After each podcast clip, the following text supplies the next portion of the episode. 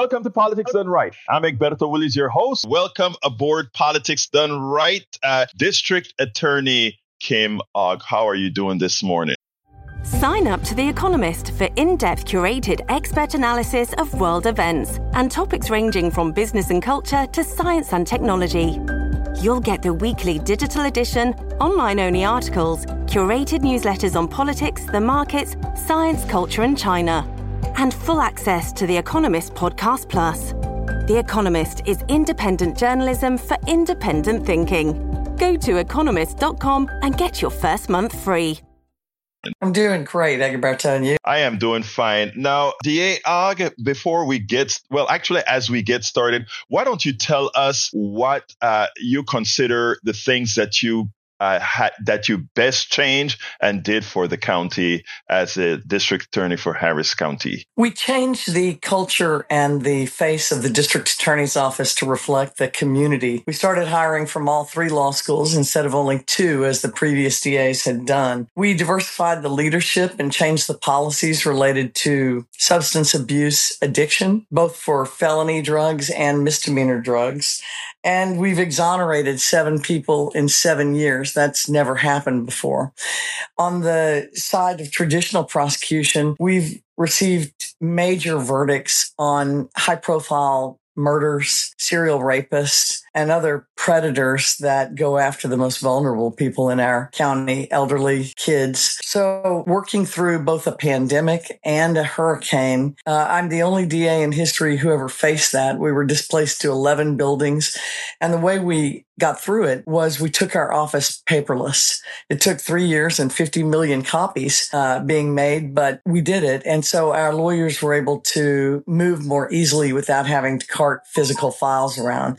And I think think we're the biggest office in the country that's fully paperless. So the obstacle was turned into the way and we not only survived, we thrived. We just have needed more people because of the caseload. We're the most understaffed DA's office among the top 20.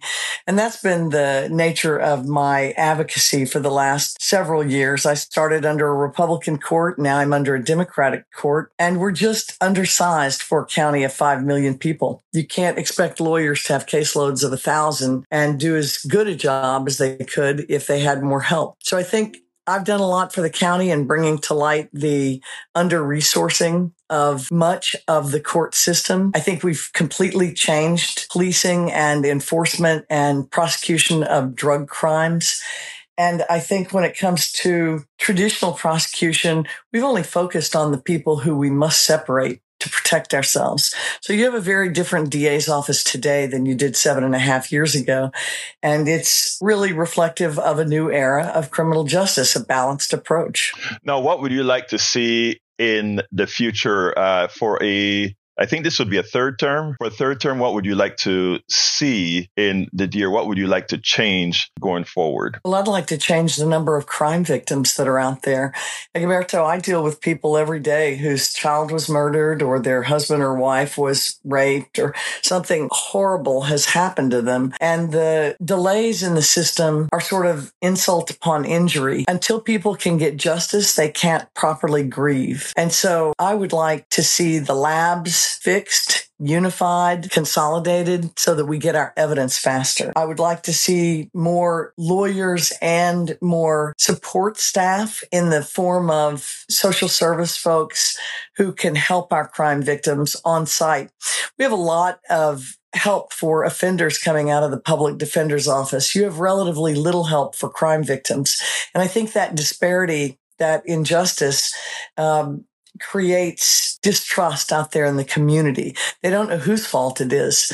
And I don't think blame is what we're after. I think what you want is just improved services so that there's less violence. In terms of policing relationships, I think it's going to be really important in the next four years for police culture to adapt to the new way of looking at substance abuse users, mentally ill individuals and those people who cops come across that are not traditional criminals and yet they have to deal with. And so I think there's going to be some major changes and improvements. And I want to make sure that we drive the conversation and the narrative that it's not driven against us by people who are panicked at widespread crime.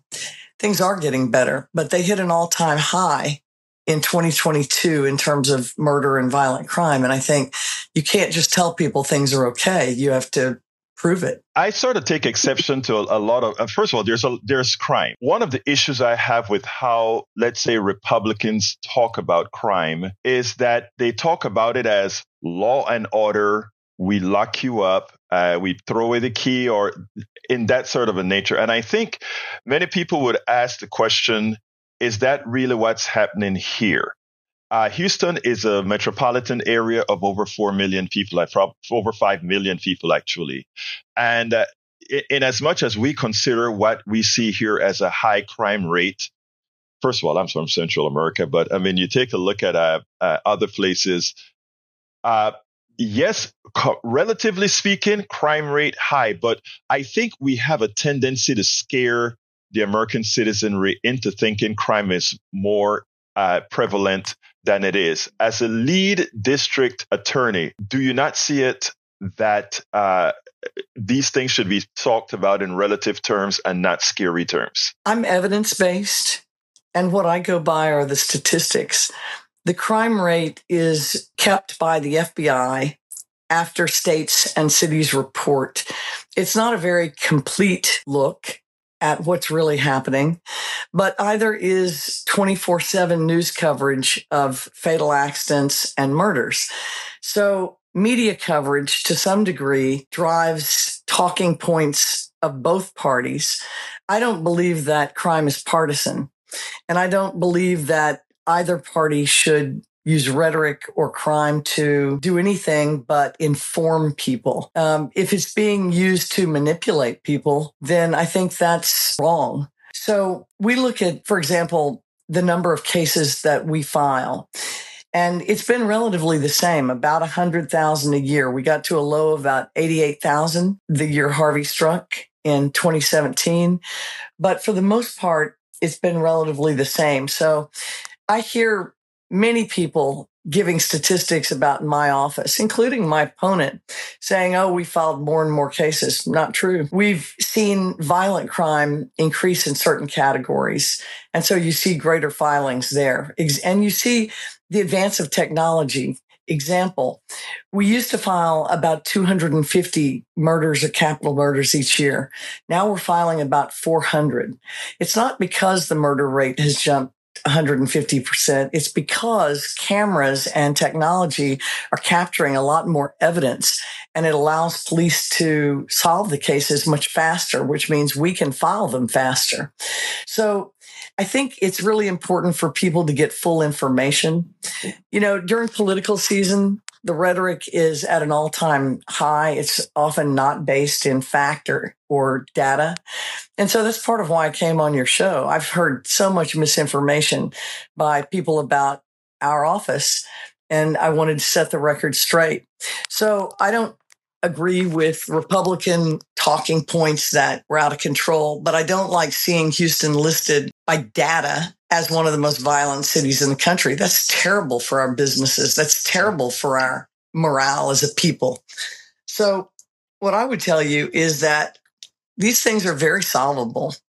They do require resources and people want to feel safe. So I don't believe in trying to BS them and tell them everything's fine when it's not. But I also don't believe in scare tactics to motivate them to do something that's not related to crime, like, you know, vote a certain way. I think crime is something that uh, you're looking more to vote on solutions, not the problem. And what you want out of candidates and elected officials is what we're doing about it. So, what we're doing about it is we just triage everybody. The low end, nonviolent cases we're handling thousands of them outside the system. You wouldn't know it from the political scene, but we've been doing that for seven years. Thousands and thousands of people being moved through the system without getting a criminal record that they can't get expunged or non disclosed or being moved completely around the system. So that would give people comfort if they have a child that's got a drug problem or if they've got somebody mentally ill in their family to know that we're handling it in a way that they don't go to jail beforehand. But I think people also want to know that if their child or their neighbor is murdered, that we're on it, that the police are doing something about it. The labs are cranking out the evidence and the DAs are prosecuting as quickly as they can. That people just want a system that works, Egberto. They're not I don't believe in this black and white law and order on one side and soft on crime on the other. That's just not the facts. That's not the world. Anyway, let's go ahead and open up the lines. Come on in, uh, Emily. Hi, awesome. Um, so I, I can ask her a question. Yeah, go ahead, ma'am. Okay, awesome. So I wasn't aware about this until the Chronicle covered it, but since then it's kind of been a really big issue for me. Um, so I'm a Democrat here in Texas, Harris County. And according to the article, apparently you hired the Texas GOP General Counsel, Rachel Hooper, and then you paid her 175K to conduct an investigation into Harris County Judge Lina Hidalgo. And I just wanted to know, out of all of the great lawyers here in Harris County, why you chose the representative of the GOP to investigate um, Judge Lina Hidalgo. And then also, according to a Twitter thread, um, someone put in a request for information and that document was altered. So I wanted to know why you altered that document before it, like people knew what that um, contract was for. DA? Uh, yes, I got it. So Lina Hidalgo's staff was investigated by the Texas Rangers. They continue to be investigated because of the documents that were or were not turned over pursuant to subpoenas uh, from the grand jury. A grand jury is a random group of people who cases are presented to who determine probable cause. They determine if they think a crime has occurred. And while it's not beyond a reasonable doubt, it's only probable cause. That's done by regular people. So first of all, I didn't hire the, I didn't hire a Democrat or a Republican. I hired Baker Hostetler, a firm that was already hired by Christian Menefee. So because they had been hired by the county, it's easier to bring on a vendor that's already been hired than it is to hire somebody completely new. They employed a former prosecutor. My staff is understaffed, especially in public corruption. And I don't think that's necessarily by accident. I think that there are very few DAs in the state that actually are able to prosecute local corruption because there's so much political retribution when it happens that you get a lot of misinformation, just like the Chronicle put out. They're feeding you the defense theory that this is somehow a politically motivated investigation. I don't know if the Rangers have political motivation. I've never seen that. I can tell you that my lawyers don't have political motivation, but more importantly, I don't know which of my lawyers are Democrats or Republicans. I'm the first Democrat to lead the office in almost 40 years. I was the Democrat that led the ticket in 2016 and helped Beto turn Harris County blue in 2018. But I will tell you that I don't ask the political affiliations of the people we hire. I don't know if that attorney was working for the Republican Party at the time because I don't believe that people's First Amendment rights are something that I have the ability to quiz them about. This um, firm was hired as a contractor basically to marshal the evidence, to draft pleadings. The lawyer did not go to the grand jury, and the lawyer did not lead the investigation. Uh, we have a team of prosecutors that basically supported the Rangers. And I think what you should be concerned about is when $11 million of taxpayer money is directed to somebody in a way that violates the law, that that cheats the public and creates distrust in the public, especially when the money's not fully returned. I mean, there's still a million four out there. So I think that focusing like the Chronicle did on linking facts that really aren't related other clients of Baker Hostetler or their lawyers' personal political views. I just want you to know we don't quiz people about that. They have a First Amendment right in our office to do anything they want. I treat the contractors the same way. And I don't have any idea if that lawyer was working for the Republican Party at the time. So, I, what I would tell you is don't focus on trying the prosecutor. Focus on the evidence and be concerned with whether your public money is being handled appropriately or not. That was a response to a complaint filed by an elected official. And we have a number of cases that have to be investigated by somebody under the law. I think the idea that any DA would turn their back on a legitimate complaint against somebody for a partisan reason, either to favor a Republican or to disfavor a Democrat, would be a violation of our oath. And my job and my uh, dedication to the law is just greater than that. So everyone claims political prosecution, including Dr. Hotze, a right wing activist who's being prosecuted for helping try to prove that the 2020 election was stolen by hiring a group of people who investigated privately somebody they considered a suspect in ballot box stuffing. They ended up holding him at gunpoint and violating his rights. And so that case is being prosecuted too. And of course, their lawyers claim political prosecution.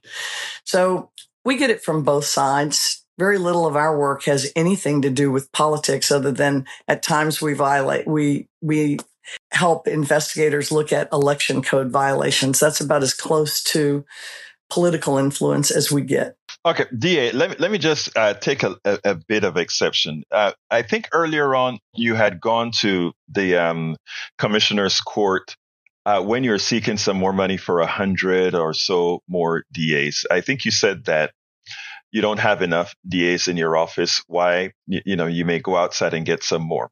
Granted, we don't. Right. We're the lowest staff DA's office. By the way, your picture is frozen. Your picture is frozen. Did you move your camera or something or? Okay.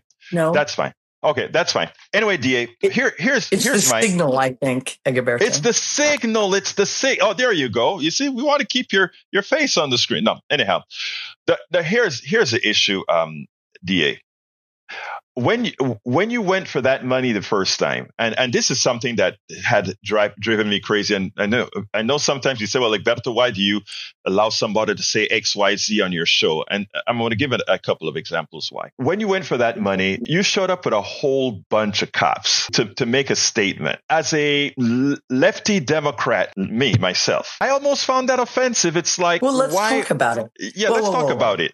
Let's yes. talk about it. I am the top law enforcement official, but I'm not a but I'm not a first responder. I don't control police. I don't they don't work for me. We're actually a check and balance on the police, just like the courts are check and balance on us. So the time that you're talking about, our rollover money was taken by the commissioners. That knocked out an entire class of young DAs that we were trying to hire after the bar exam in August of that year. The financial moving around of the money was done mostly by taking surplus left over in our budget, which was earmarked for us for hiring a new class. So I went down to protest $4 million being taken out of our budget. The people who came with me were all elected constables. They showed up because money had been taken out of their budget, which cost them officers on the street. But now our fight in government interdepartmentally is always over money, Egberto. I mean, who doesn't want more money for their employees? Right for their duties to the public.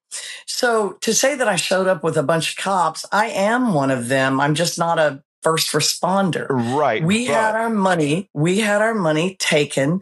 It hurt operations. The time that I came and asked for mm-hmm. more prosecutors, first of all, when I was elected, we had a Republican court. I immediately asked them for more money because they were having us use funds that were not meant for everyday expenses. It was illegal. I made that point to the Republican commissioners. They voted by majority at that time to give us the right money. And that had been something that others had fought over forever. When I went to ask for more prosecutors, it's because of the staffing is so under, it, it's so disproportionate to the size of the population we serve that when you want to handle things better for people, you need more people to handle their cases, not fewer people. The longer you leave somebody pending in the system, the worse it is for them right. and the victim. So I made a record knowing I did not have the vote because I knew this day would come when we had more cases. I didn't know about the pandemic, but I certainly knew that if you looked just like any other CEO, at the trajectory of how the city was going, that we would have more cases than we could handle. But and that's right. that's what's happened. And Ms. so, yes, Ms. go ahead. Yeah, let, yes. let, me let me let me break it out. And guys, I'm coming right now sure. because. Like, sure. like I said, I, like I told you when we spoke on the phone, I'm super respectful. Make sure that we we we do things in an orderly fashion. Again, uh, the rhetoric that was used then was that and, and I think it was very offensive to Democrats. That was, we were defunding the police, something that, first of all, doesn't I think it was a silly form of wording that that when that moniker came out, we should not have used that moniker. What we really meant was intelligent policing. You don't send the people with guns for something that a psychologist should be doing. That sort of a thing. Now, it, it was problematic to me as a person to hear the word used against, let's say, the commissioner's court that you're trying to defund the police, when in fact, from a numerical, mathematical point of view, you were actually receiving more money as well as these constables were receiving more money. So you can oh, say that it was real. No, we were not. I saw the that's numbers. A bunch of smoke. That's a bunch of smoke and mirrors. The data doesn't support it. What actually was done for law enforcement was done countywide. They gave countywide increases in funding exactly. for insurance. Wait, wait, wait, wait, wait. For insurance and for benefits and for a cost of living raise, not increased money for salaries, not increased money at that time, not increased money for more prosecutors. So this nonsense about you received more in gross income. Of course we did because everybody in the county received more in certain years. But no, we have not been increased. And the reason that I can't say why law enforcement chiefs, both Democrats and Republicans, said that they were defunded. But I can mm-hmm. tell you that when you took $4 million out of our office, when the commissioners did to fund other things, it really screwed up the staffing but, because that money was earmarked. Uh, so just, no, we, we didn't keep getting more money. That's a perpetrated misinformation okay, piece that I object to. Yeah, okay. I, am going to leave that one alone and just say in the absolute, and let's agree, in the absolute, you got more money, but in a in a county that eh, eh, that that people don't want to pay more taxes, Wait everybody generally. I don't agree. We you cannot just look at the gross bottom line and say, well, because they gave cost of living increases and increased the amount that they provided the departments for insurance, that we got more money. No, okay. the public so defender get, got a lot more money, but we uh, did uh, so, not get a lot. So that money. we can get more callers. And I, I just want to say that, um, well, I have some other questions on that later on, but let's go ahead and right. bring people in. And, and I'm going to ask everybody, because the phones are full now, I'm going to ask everybody to be very uh, civil and quick with any question you have. And I'm going to ask our distinguished DA to be quick with the answer to your particular question. So let's go ahead and go to uh, Brian first. Come on in, Brian. Uh, um, first off, thanks for coming in and talking to us. Uh, you had the endorsement of uh, Jim McIngvale, which he's a very conservative Republican. And it's not shocking that he stepped out of his Republican status to endorse the correct candidate. And that's the difference between voting in mass from the Democrats, no matter who the, the candidate is, versus who is best for the job. That separates the Republicans from the, the Democrats. And okay, Brian. Thank you for your narrative. I knew exactly. What, I knew you were going to say that, and that's why I called on you right out of order. But uh, real quick, Brian. Uh, uh, anyway, uh, you're speaking to a, one of our great Republican callers here on on a Constancy to our show. Anything else you want to say, Brian? Uh, yeah, some of the veterans will never forget that Lina Hidalgo had endorsement of Hanoi Jane. All right, Brian. I actually like I actually like Miss uh, Jane Fonda as well, but we'll talk about that another time, Brian. Okay. Thank you for calling in, my brother.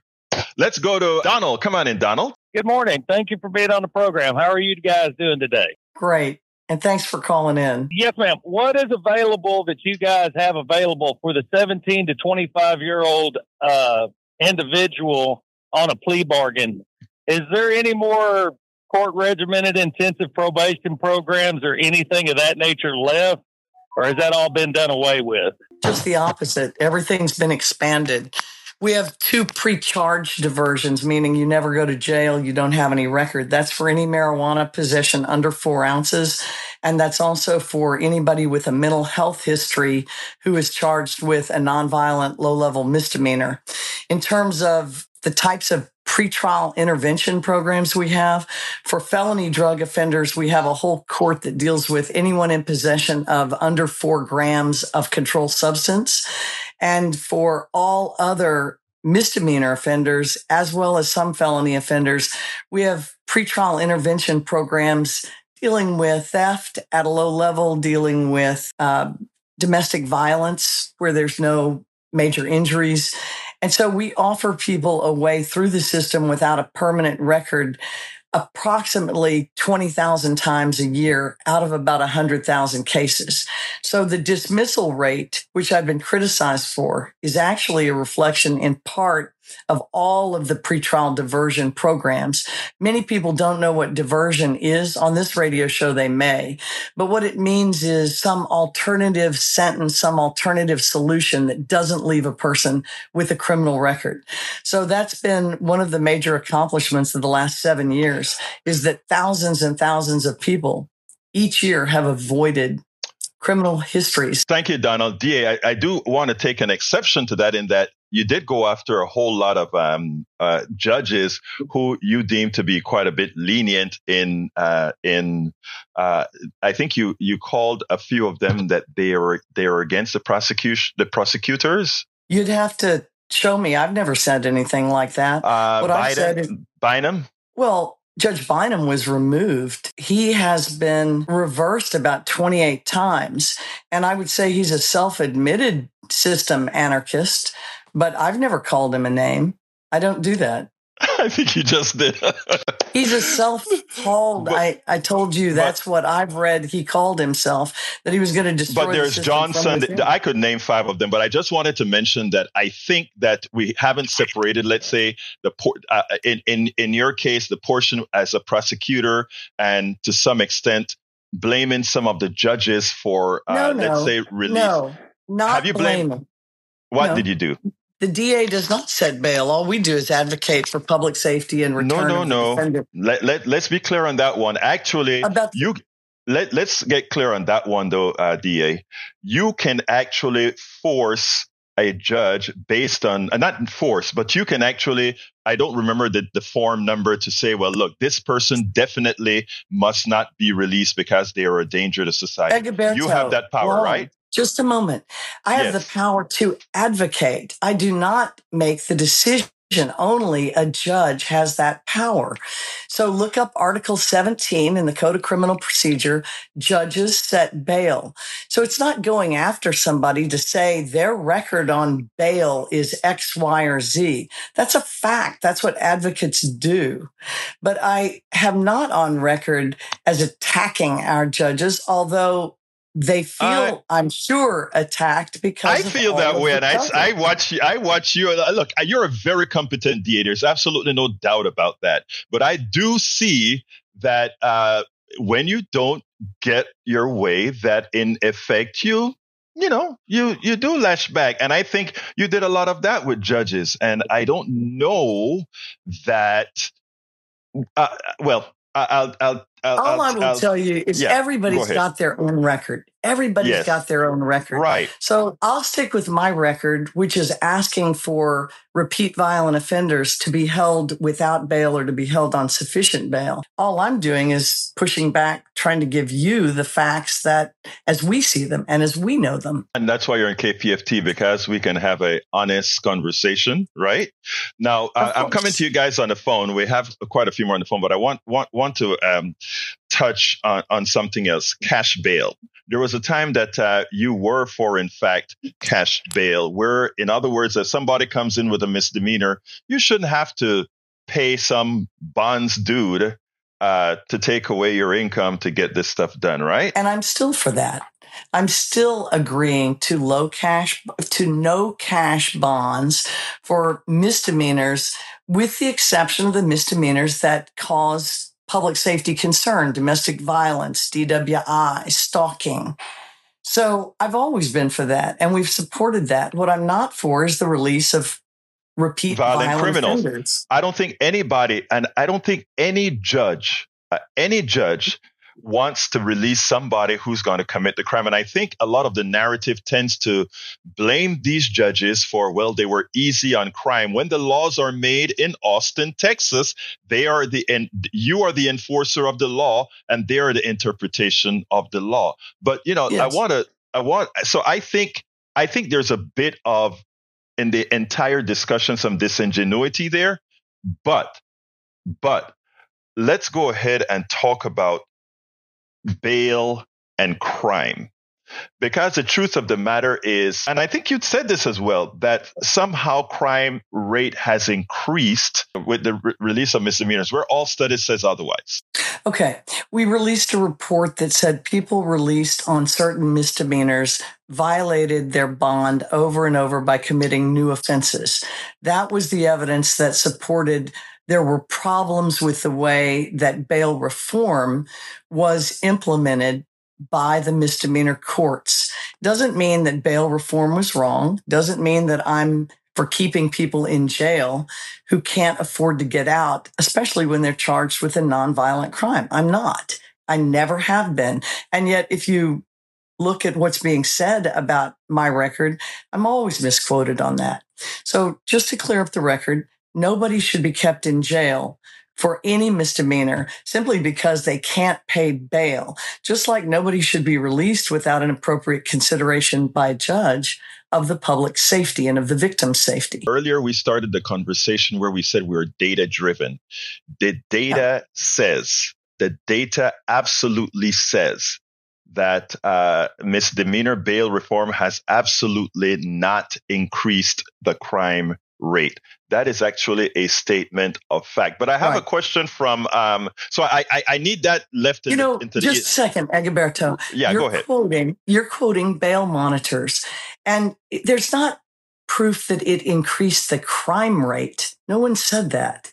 Mhm. That's a generalization, and those terms are important.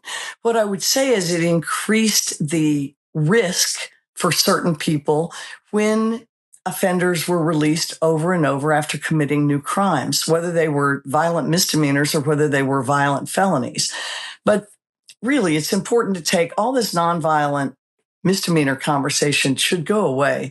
Nobody is for keeping people in jail. Okay, we're we're close on time, and I want that. to get a question in from a from the chat that says, like other Democratic DAs in Texas, why didn't you stand up for women's rights to choose when you had a chance uh, by saying you would not prosecute women under the abortion law? And I think I know what your answer is going to be, but please proceed. The answer was it was a trap, and every one of those DAs has had to walk those statements back. That letter was used to cram a bill through that says if we have any kind of written policy or oral statement about refusing to prosecute a category of crime, abortion, that we can be removed. I wasn't going to expose the women of Harris County to a potential Republican replacement who's pro life. If I'm removed from office, my opponent says he's protecting women's rights. Let me tell you, I went to Washington and marched for my reproductive rights on my time, on my dime. I'm a woman and have been uh, a gay woman all my life who's very interested in women's rights. So to be mischaracterized in uh, that way when when what I'm doing is trying to protect Houston women. Can I say? Is, I, I, I want to be really, presumptuous. I want to be presumptuous it's, here. It's offensive. I want to be presumptuous here in, in stating that um, I, you know, I know who you are, and I know I, I think I know what your values are based on knowing you for years or following you for years. But I do think uh, many times in your role, remember, I t- in speaking to you, I told you nothing that I ever say is personal. It's all policy, all policy. I do believe, I do believe that many a times our politicians, because of certain types of triangulations, do certain things, whether whether uh, whether perceived or otherwise. Michelle uh, please, facts show that crime has increased even in misdemeanors. Look, the one thing that we do at Politics Done Right is we talk factually. You are simply wrong if you believe that these crimes have increased based on uh, if the crime rates have in- increased. Okay. That's a false statement. We don't do that here. All right, let's go to Stephen. Come on in, Stephen. Good morning, Good morning, uh. I have to say that I initially voted for you twice. Sadly, I don't think I'll be able to go forward with that. In particular, one of the reasons is this. Stephen Goins and the other gentleman that you have uh, indicted for uh, quote unquote murder is not receiving a good and proper justice. And that is to say that if they were treated as the common men that they essentially are, they would be tried for capital murder along with you in the total 12 defendants that ran in on those that couple in the height. This is the same mistake that is being made with the January 6th committee in that anybody charged with a felony that results in the death of anybody is then charged with capital murder. This is systemic across the United States of America. And I think you are very much missing the point of that prosecution by allowing that to happen, and as much as you also are holding your feet and not moving forward with this prosecution. Okay, Stephen, let, let, let, let her answer, Stephen, because we have a lot of other people, but I appreciate and thank you so kindly for your, your call, my brother. Uh, DA? Gerald Goins was indicted by a grand jury for murder. Um, his partner, uh, Steven Bryant, also indicted for tampering with evidence. And then 10 other officers were indicted for uh, a variety of overtime theft and tampering with records charges. The judge in the case was recently arrested for domestic violence in Galveston. The judge in the case sets the schedule in the trials. We're ready for trial in the Harding Street matters. To the best of my knowledge, we are, and we look forward to presenting that case in court. And while I hope to earn your vote, I respect everybody's right to make their own decision. I came on the show, thanks to Egberto, to set the record straight. So I want you to know that I believe that the people at Harding Street, the victims, deserve justice. I believe that Regina and Dennis were regular people whose rights were violated. And Gerald Goins is the one who filed the false affidavit according to our evidence and charges. And so he will be tried for murder. Let, us let's, uh, let's go ahead and um, bring Lisi. Come on in, Lisi. Hey, good morning, Kim Ogg, and good morning, Alberto. Good I'm morning, Lisi. Hispanic. Hey there. I'm a 60 year old Hispanic female. I was a precinct judge for many, many years, a Democratic precinct judge for many years. Kim Ogg has my vote. The um, the situation with Lina Hidalgo is that Kim Ogg was doing her job. There was a weird contract that happened. It needed to be investigated. I don't know if who's guilty or innocent, but it needed to be investigated. Uh, so thank you very much. Bye bye now. I'm going to hang up, okay? Thank you very much for calling in, kindly for calling in, Lisi. Now, since you opened the door to Hidalgo, you know I'm going to say something, okay? Now, um, here it is, DA. I'm, I'm always measured in the way I say things. There are a lot of things that go on in county government and otherwise. I know nothing about the contract that was talking about, spoken about, but I'm pretty darn sure that if you want to prove illegality there, you have a whole lot of work to be able to do that. That's it. It seems, and I'm going to speak to you now. I'm going to take my host hat off and talk to you as a Afro Latino Caribbean man. And this is where I'm going. Looking from my eyes, and, and first of all, um, this is nothing that I'm saying on you as the person, but you as the politician. The doctor that that gave out some drugs uh, for the, the COVID vaccine. I can't remember his name right now. Rodney Ellis, Lina Hidalgo, our high profile cases that you picked up. Looking from the outside, and I don't like to racialize things, but looking from the outside, it seems like there was reason let's even assume that there was a tacit reason for you to go after these these folks i could name you three or four other that would have become high profile cases that your office let slide. I know you're the DA and have a lot of other people working under you. No, no. Let let me. No, no. But but let me let me finish. Let me finish. I mean, let me finish. you're you're saying you're accusing me of letting cases slide.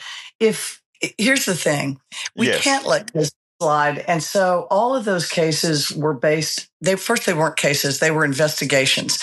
We are not a primary the- investigating age. We are not an investigating agency primarily. So we support through warrants and subpoenas investigations by law enforcement, traditional first responding agencies like the Rangers. So what I want to tell you is all those were filed as complaints. Dr. Gokal's case was called in by Lina Hidalgo's office as a complaint by the health department. When cases result in no bills, that means the system worked for them. The grand juries didn't think a crime occurred.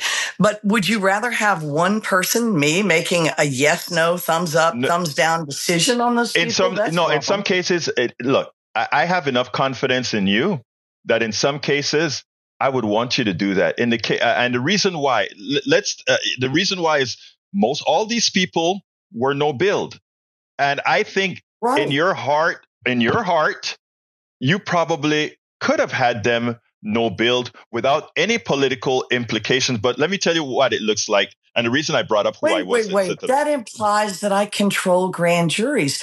no, actually, you do. No, no, no, you do. No, no, Miss No, we don't. DA, you have a lot of power. You are the most powerful, uh, Yes, the most Mr. power legal entity in this county. And not only are you the most powerful, you are the most persuasive when you go into a grand jury room. You know so that. a grand, I know that. I'm just not going to agree that grand juries are fixed. When you tell Mhm. people that, they don't have any faith in the system. Why should they even bother to show up? If you tell them, I can get somebody indicted, wrong. Evidence is what is presented to a grand jury. If we make up evidence, we go to jail. And so to say that we control the grand jury system that took 30 years of liberal activism to make random is to just spit in the face of Johnny Mata and a lot of us who worked, Carol Alvarado, who worked to change that law. So, yes, the DA has a lot of influence.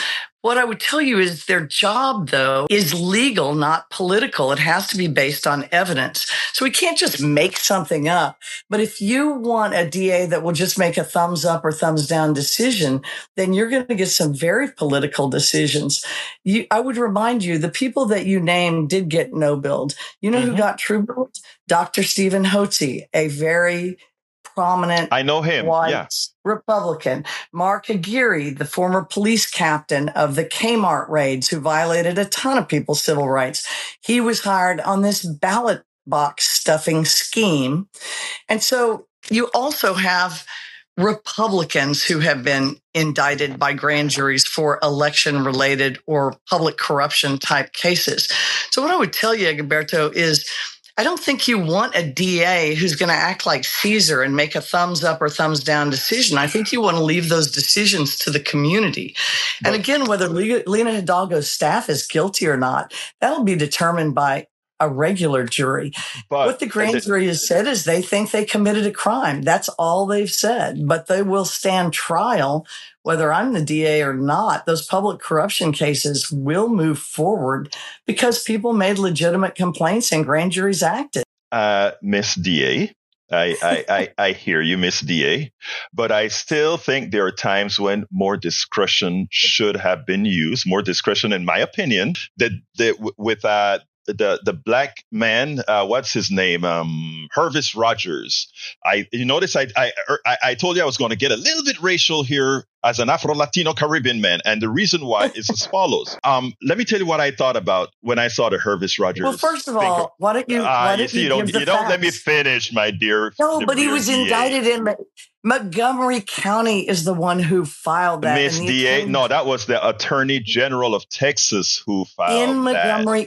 In Yes. Montgomery County. and he was and he the, the judge says that he could not be that the, the, the attorney general didn't have the power to do so now Right. the attorney general then came to you and brought the case to you right and you went ahead and made this guy go th- without him knowing go through the jury the, the grand jury system you could have let's looked at it because he was not indicted. Again, he was not indicted, and therefore, Here's the deal. When election complaints are filed, there's another law that says we have to investigate. Remember, we're not the investigators. So we have to find somebody to do it. In that case, there was really nothing to substantiate the charge other than kind of raw allegations that were, um, I can't say what they were, but they were filed and it required us to act. So the act came out just. He was no billed. He was not taken before a grand jury.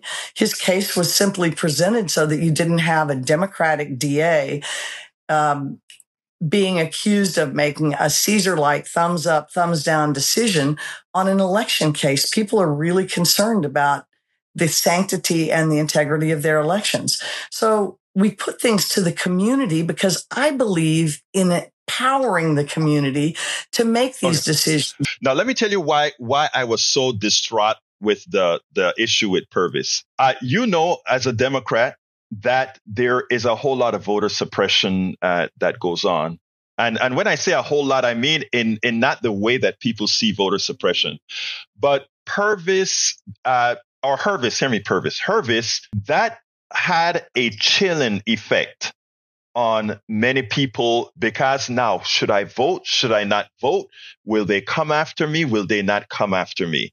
Not everybody is as sophisticated as you are or many other voters. So I think when, uh, you know, when a Democrat comes for somebody like, let's say, a Hervis, I think the least that should be done there is to say, folks, this is not, uh, this is a special situation or something, because I can tell you that left a chilling effect.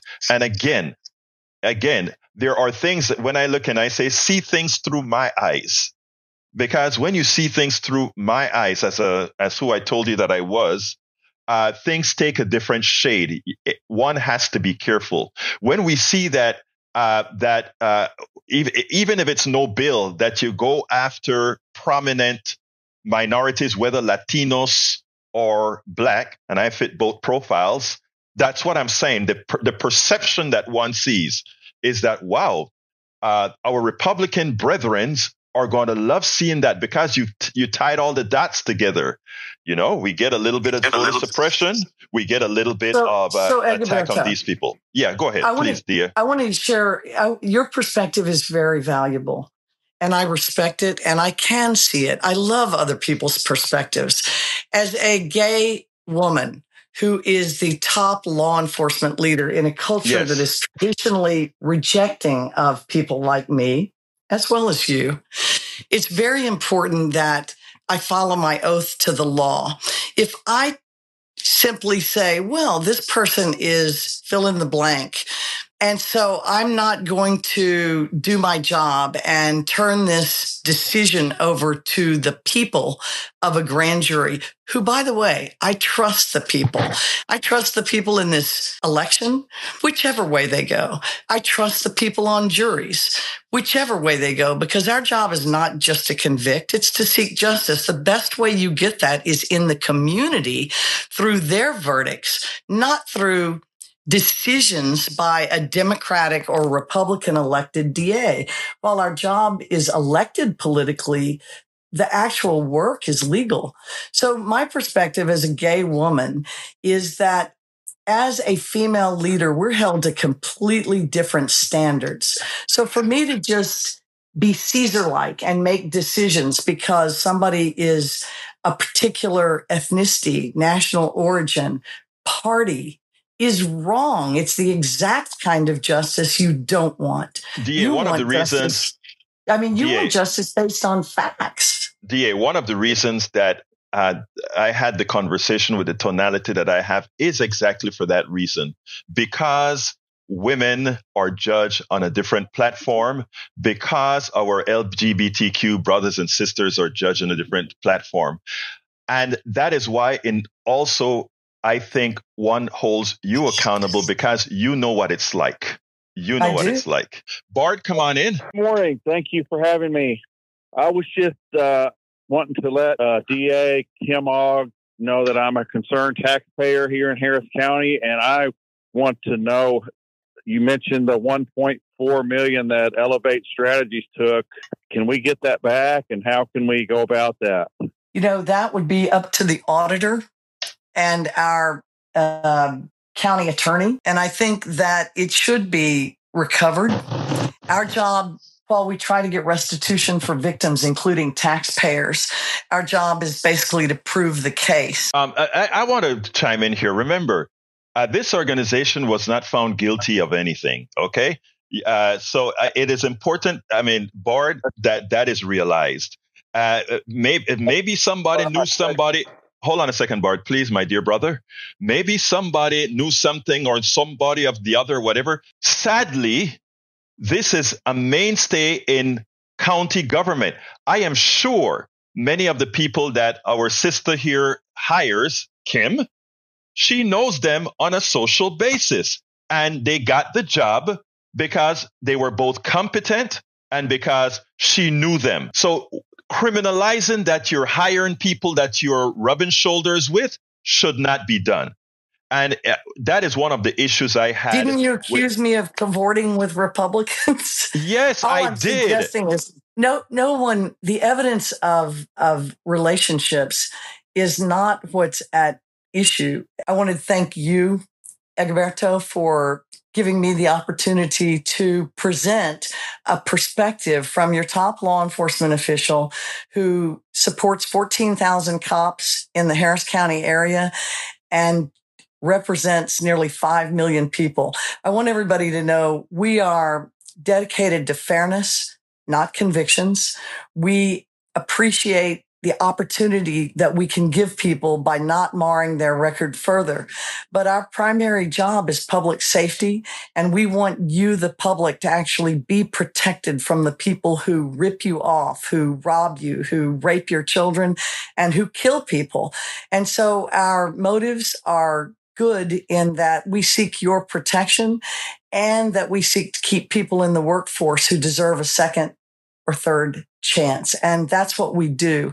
I want to thank the voting public for supporting me in the past. And I want to ask you to support me again, not because of some popularity contest, but because of my record of making difficult decisions in your best interest, trying to not act as Caesar, an independent decision maker, but a collaborative leader who relies on the community's power to listen to evidence and do the right thing. And I think we see that every day. So I want to give people faith in our justice system and hope in our political future.